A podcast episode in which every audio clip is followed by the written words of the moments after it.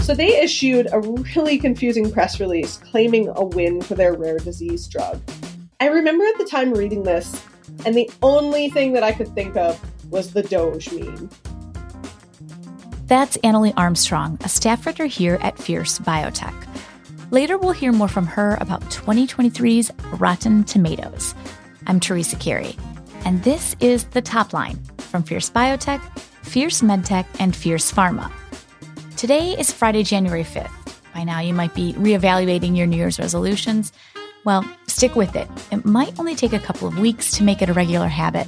And in the meantime, stick with us. We've got all the biopharma and medtech industry news you need.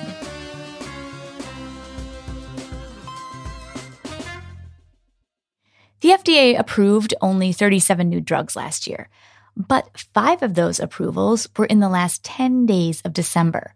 As Kevin Dunleavy reports, the new drugs have blockbuster potential. One is Roche's antibody Lunsumio, which, interestingly, will compete against 3 gene therapies. Those are from Gilead, Novartis, and Bristol-Myers Squibb. Lunsumio can't quite match their effectiveness, but it is readily available off the shelf, as Roche puts it, as opposed to personalized gene therapies, which take weeks to manufacture. Another edge should be the price, though Roche hasn't revealed that yet. The FDA also approved Gilead's Sunlenca, a treatment for HIV. It also offered a convenience advantage, as it's only taken once every 6 months. Sunlenca is for those who have become resistant to other HIV drugs. And lastly, the FDA giveth and taketh away. It approved TG Therapeutics Briumvi for multiple sclerosis. This green light comes just 5 months after the FDA grounded TG's only other approved product, a lymphoma treatment. The accelerated approval of the Alzheimer's drug Aduhelm has been, to put it mildly, controversial. And it's about to get worse. 2 congressional committees issued a report which suggests that Biogen had inappropriate and atypical communications with the FDA regarding Aduhelm. As Annalee Armstrong reports, the report details an 18-month investigation that for the first time reveals just how closely Biogen and the FDA worked together. They held at least 115 meetings, calls, and email exchanges, but we don't know the full extent because the FDA didn't properly document it all.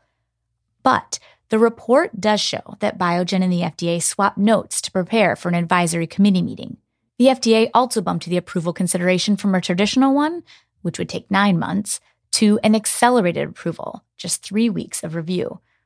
The FDA also pushed for a broad label for all stages of Alzheimer's, even though there was no evidence to support treating such a wide range of patients. And then there's the pricing. The report reveals that Biogen knew many patients wouldn't be able to afford the med at $56,000 per year. But Biogen went along anyway. Coming up next, we'll hear about those rotten tomatoes. I'm not talking about yesterday's salad. These tomatoes are companies doing rotten things. And later, Moderna's mpox vaccine and a big move for GE HealthCare. But first, a few announcements. This month, we are hosting another Fierce JPM Week. It's going to be an exciting gathering of some of the greatest minds in pharma and healthcare. Join us on January 10th in San Francisco, or catch us on January 17th through 19th for the virtual programming. Sign up at FierceJPMWeek.com or look for the link in our show notes. Also, get out your pens. Nominations are open for Fierce Medtech's Fierce 15. This is truly an honor. The Fierce 15 has always been about celebrating innovators who stand out from the pack. And you can submit your nominations. Look for the link in our show notes. Okay, so not only do we honor the people who stand out from the pack in amazing ways, but we also do a yearly list of rotten tomatoes. Those are people or companies that stand out in, well, rotten ways. There were lots of moments in 2022 that left us scratching our heads. So we've got senior editor Annalee Armstrong and managing editor Carita Anderson to recap biotech's top blunders. Here they are. We're kicking off the top line this year with one of our 2022 recap reports, Rotten Tomatoes. It's one of my favorite Fierce reports, and it's been on a hiatus for a while. So I'm extra happy it's back for a second year in a row, Annalee. Yeah, we brought this back last year. It's a really fun one. We kind of just recap some of the crazier news stories that we have throughout the year. We actually found a lot of ideas from the past year, so it was really fun. And then, as I had already submitted the report to you for edit, and then in our final month, there were so many strange news stories all of a sudden that I added 3 new entries. So yes, I remember this very well because, yeah, surprise, surprise, I was managing the report calendar. And I was like, okay, this will be a quick one to get out. And then suddenly Annalee starts begging me and the report grew by 1 and then 2. And yeah, you were busy adding Rotten Tomatoes even past deadline. Yes. It happens sometimes. I get on a roll. Yes, clearly. Okay. So now that everyone knows the backstory, let's talk about the final list. So, this is obviously not simply you calling out companies that didn't manage to get their drugs through a successful clinical trial or past the FDA.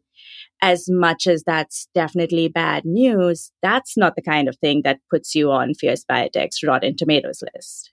No, we're not. We're definitely not picking on companies for having unsuccessful drugs in this kind of list. What we're really looking for is just kind of examples of companies maybe behaving badly or, that kind of thing. So we ended up profiling 8 stories. And common themes among this are kind of like bad press release writing, or companies trying to take liberties with obvious clinical trial failures. So one of my favorites here, favorites is kind of a weird thing to call this, but one of the ones that stands out to me is Anavex Life Sciences. So they issued a really confusing press release claiming a win for their rare disease drug.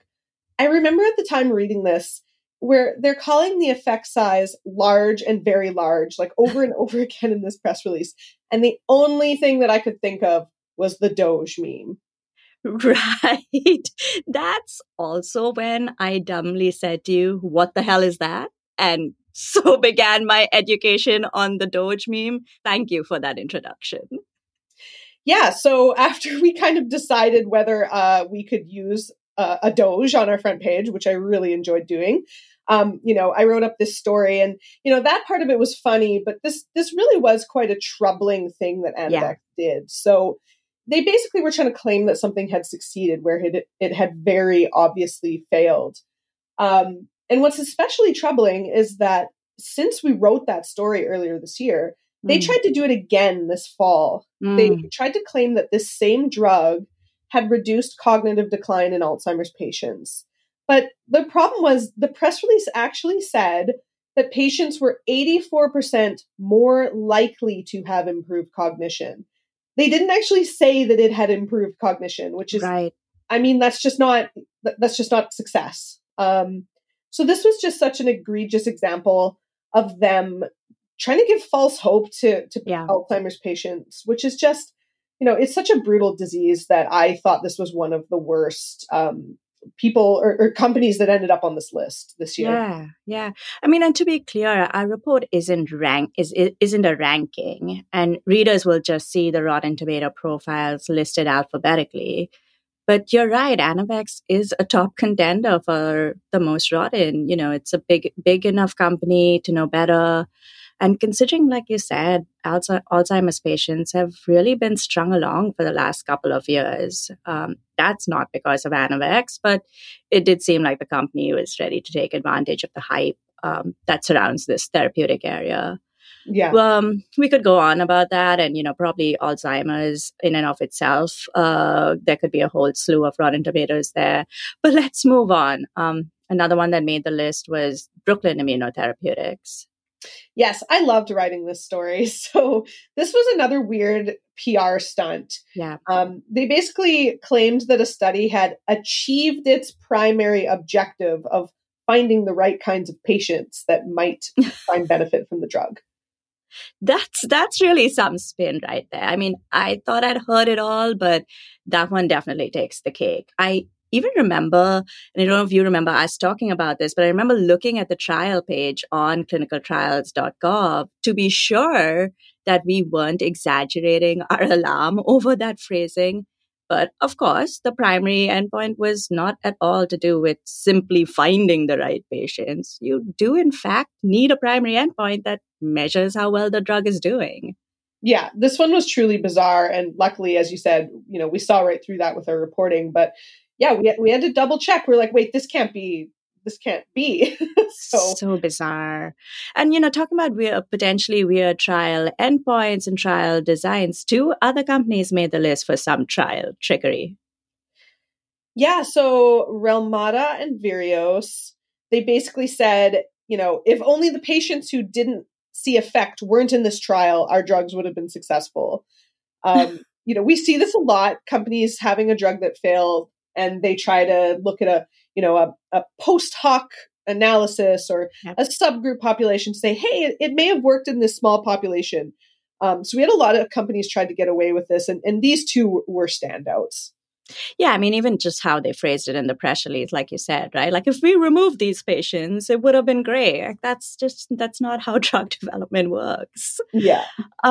So there are just a couple of more that I wanted to ask you about. You're going to hate me for bringing up this next one, so I'm going to apologize in advance. But you know exactly where I'm going. But, you know, Cytidine, it's a repeat offender. We got to, you know, bring it up and talk about it. And I know it'll probably flood our inboxes with hate mail, but here we go. Yeah, so Cytidine, as you said, they are a repeat offender on our list. I mean, we've written a lot about them. You know, they've gotten in trouble before for claiming that their drug, which I believe is called Leronlimab, you know, would be effective in COVID. You know, they got kind of smacked down by the FDA last year, which is how they ended up on our list. And just because of, you know, the continued troubles that they have had this year, we put them on there again. They've been under investigation, and their former CEO was indicted on charges of fraud. So this is kind of a developing story. When we published this piece, the charges hadn't been released yet. So that's breaking news. Right. Yeah, absolutely. Okay. So then let's talk about Regeneron. You reported that things got pretty heated during a panel at Milken Institute's conference last week, or a couple of weeks ago, I'm forgetting now. And Regeneron's chief scientific officer, George Yankopoulos, was at the heart of that. What happened? Yeah, so this was one of the late additions to our list. I was finalizing the Rotten Tomatoes when this happened. And I thought, well, that's a Rotten Tomato if I've ever seen one. So Yankopoulos was at this conference where he was on a panel discussing kind of the cost of breakthrough therapies and like how the healthcare system can absorb those costs. So he tried to make the case that we can't pay for breakthrough therapies if we don't have them to begin with, which is fine. You know, that's a valid point for somebody who's in this industry, especially somebody who's developing these types of drugs. Right. Unfortunately, he did this by calling a veteran reporter ludicrous and saying she was way off base and so on and so on. So, you know, he completely undermined his own point. Yeah, I mean, just disrespectful and also uninformed in some ways. Just a hot mess. What I did love about that incident was that besides seeing that rotten tomato for what it was, you also saw a ripened tomato in there. Yeah. So I think, you know, that moment at that conference, it was worth it to recognize that CNBC reporter Bertha Coombs, like, she was so amazing in that moment. She gets a lot of credit for keeping her cool when this man was trying to discredit her and undermine her. You know, this conversation is important. $1 million gene therapies are already here. We can't ignore this as much as, you know, Yankopoulos wants to say that we can. Yeah. It's something that's very important. And I think that the reporter in this case, she really did a good job. So, you know. Yeah. Excellent. And we do have one other ripened tomato entry. And that one you gave to Genentech for, you know, I thought this was an interesting thing to look at as a ripened tomato, Annalee, and I'm glad you did it. And, you know, Genentech was, you know, not only trying to enroll a, you know, properly diverse patient population in one of its trials, but also, and, you know, somewhat more importantly, it went on to acknowledge that it didn't meet the mark and needs to do better. So I sort of wanted to close with that on my end to reiterate the point we made earlier. Like, our Rotten Tomatoes special report is not simply about bad news. Sometimes there's silver linings to bad news that can like flip the script. And in fact, this was a failure from Genentech that you chose to spotlight as a ripened and not a rotten tomato. Yeah, and I think I wanted to do that because so many companies say that they are doing things about diversity, and then, you know, we never hear about those initiatives again. In this moment, Genentech was saying, listen, we messed up here. We didn't do enough. This is what we're doing again. And they kind of invited that scrutiny or that publicity upon themselves, which I really respected when I talked to them about this story. So I thought they deserved kind of special mention. You know, unfortunately, you know, in the past couple months, that therapy that they were talking about has since failed in the clinic. It's an Alzheimer's drug. Yeah. So, you know, I don't know whether they're going to continue with some of these initiatives, but I hope that being public with this will kind of keep them accountable. Yeah. And, you know, maybe next year we'll do a whole ripened tomato special report. Something tells me that, unfortunately, in our coverage space, there are more rotten than ripened tomatoes. But, you know, we can hold out hope for some positive things to come. Yes. I hope in a year's time we're back talking about a good news. Yes. Ripened tomato report. Exactly. Moderna's revenue grew more than 2,000% in 2021. All eyes were watching for how Moderna would spend its newfound cash. After months of speculation, Moderna is making its first buy. As Max Baer reports, Moderna is buying Oricero for $85 million. This is Moderna's first acquisition since launching in 2010. The purchase is smaller than expected, but that doesn't mean it's insignificant. Moderna's CEO, Stéphane Bancel, told Fierce's Max Baer that Oricero's DNA-producing tech could cut down on large-scale manufacturing times by up to 30%.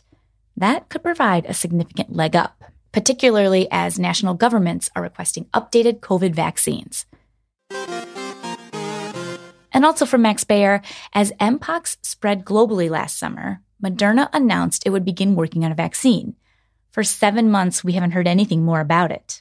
Until now.